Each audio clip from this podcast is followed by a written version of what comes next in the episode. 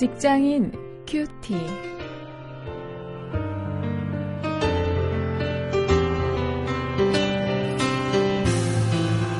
안녕하십니까. 5월 25일 여러분과 함께 말씀을 묵상할 원용일입니다. 5월 말인데 벌써 이제 여름이 성큼 다가온 것을 느낄 수 있죠. 어, 요 며칠 많이 더웠습니다. 오늘 이 주말에 출애굽기 29장 38절부터 46절까지 말씀을 가지고 우리가 구원받은 목적이라는 제목으로요. 어, 우리 인생의 목적에 대해서 한번 생각해 보는 시간을 가지겠습니다.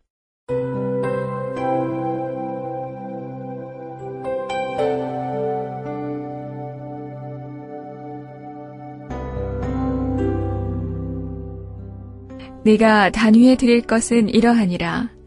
매일 1년 된 어린 양 두 마리니 한 어린 양은 아침에 드리고 한 어린 양은 저녁 때에 드릴지며 한 어린 양의 고운 밀가루 에바 10분 1과 찌은 기름 흰의 4분 1을 더하고 또 전제로 포도주 흰의 4분 1을 더할지며 한 어린 양은 저녁 때에 드리되 아침과 일반으로 소재와 전제를 그것과 함께 드려 향기로운 냄새가 되게 하여 여호와께 화제를 삼을지니 이는 너희가 대대로 여호와 앞 회막문에서 늘 드릴 번제라. 내가 거기서 너희와 만나고 네게 말하리라. 내가 거기서 이스라엘 자손을 만나리니 내 영광을 인하여 회막이 거룩하게 될지라. 내가 그 회막과 단을 거룩하게 하며 아론과 그 아들들도 거룩하게 하여 내게 제사장 직분을 행하게 하며 내가 이스라엘 자손 중에 거하여 그들의 하나님이 되리니. 그들은 내가 그들의 하나님 여호와로서 그들 중에 거하려고 그들을 애굽 땅에서 인도하여 낸 줄을 알리라. 나는 그들의 하나님 여호와니라.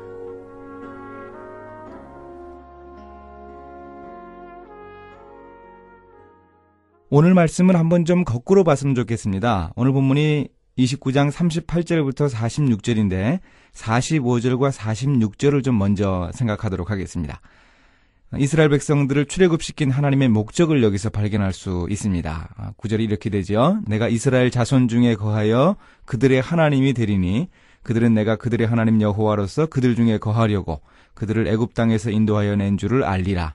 나는 그들의 하나님 여호와니라. 어, 제사장들이 주도할 제사에 대해서 명령을 하시면서 하나님이 이런 말씀을 하시는 이유가 뭘까 한번 생각해 보십시오. 이스라엘 백성들을 애굽 땅에서 인도하여 내신 이유를 분명하게 밝히고 계십니다. 하나님은 이스라엘 백성들 가운데 거하여서 그들의 하나님이 되시기 위해서 그들을 출애굽시키셨던 것입니다. 이렇게 하나님이 백성들 가운데 거하신다는 의미는 앞에 구절에서 언급을 하는 대로 지성소에 임재하시는 하나님의 영광으로 백성들과 함께 하신다. 그런 뜻입니다. 43절에서 바로 그 이야기를 해주고 있는데요. 구체적으로 말하면 제사. 오늘 우리식으로 표현을 한다면 예배를 통해서 하나님이 그의 백성들과 함께 하시는 것을 우리에게 보여주고 있습니다. 이제 38절부터 44절까지 해서 매일 드리는 제사를 통해 함께 하시는 하나님을 알 수 있습니다. 하나님은 이스라엘 백성들에게 매일 제사 드릴 것을 구체적으로 명령을 하셨습니다. 아침 저녁으로 소제를 드리라고 했습니다. 이 소제는 가루로 된 제물을 드리는 제사법이지요. 또 전제를 드리라고 말씀하셨습니다. 이 전제는 부어서 드릴 수 있는 액체로 된 제물을 드리는 그런 제사법입니다. 거기에 겸해서 번제를 드리라고 했습니다. 잘 아시는 대로 제물을 통째로 채워, 태워서 드리는 그런 제사법입니다. 그 제사를 통해서 하나님은 이스라엘 백성들과 만나 주시고 그들에게 말씀해 주시겠다고 이야기하셨습니다. 42절에서 우리가 그 사실을 볼 수 있습니다. 오늘 우리도 예배를 통해서 하나님과 만납니다.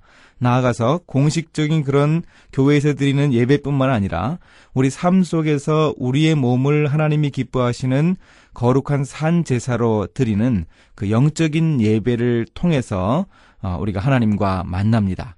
이렇게 폭넓은 의미의 예배 개념을 우리가 분명히 인식해야 합니다. 교회와 마찬가지로 우리의 일터, 또 우리의 가정, 우리의 학교도 곧 예배처입니다.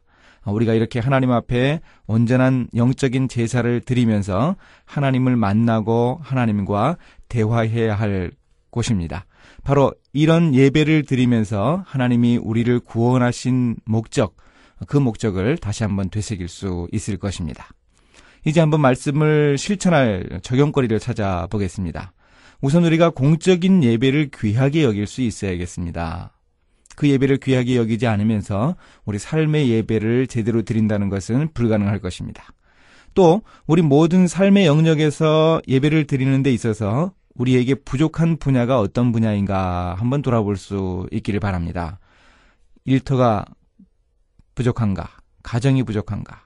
나의 사회생활 속에서 과연 내가 삶의 예배를 제대로 드리고 있지는 못한 것 아닌가? 한번 돌아볼 수 있기를 바랍니다. 이제 함께 기도하시겠습니다. 하나님, 제 삶의 목적을 바르게 이해할 수 있도록 인도하여 주옵소서. 삶의 매 순간마다 하나님과 함께하고 대화할 수 있도록 저를 붙들어 주시기를 원합니다. 예수님의 이름으로 기도합니다. 아멘.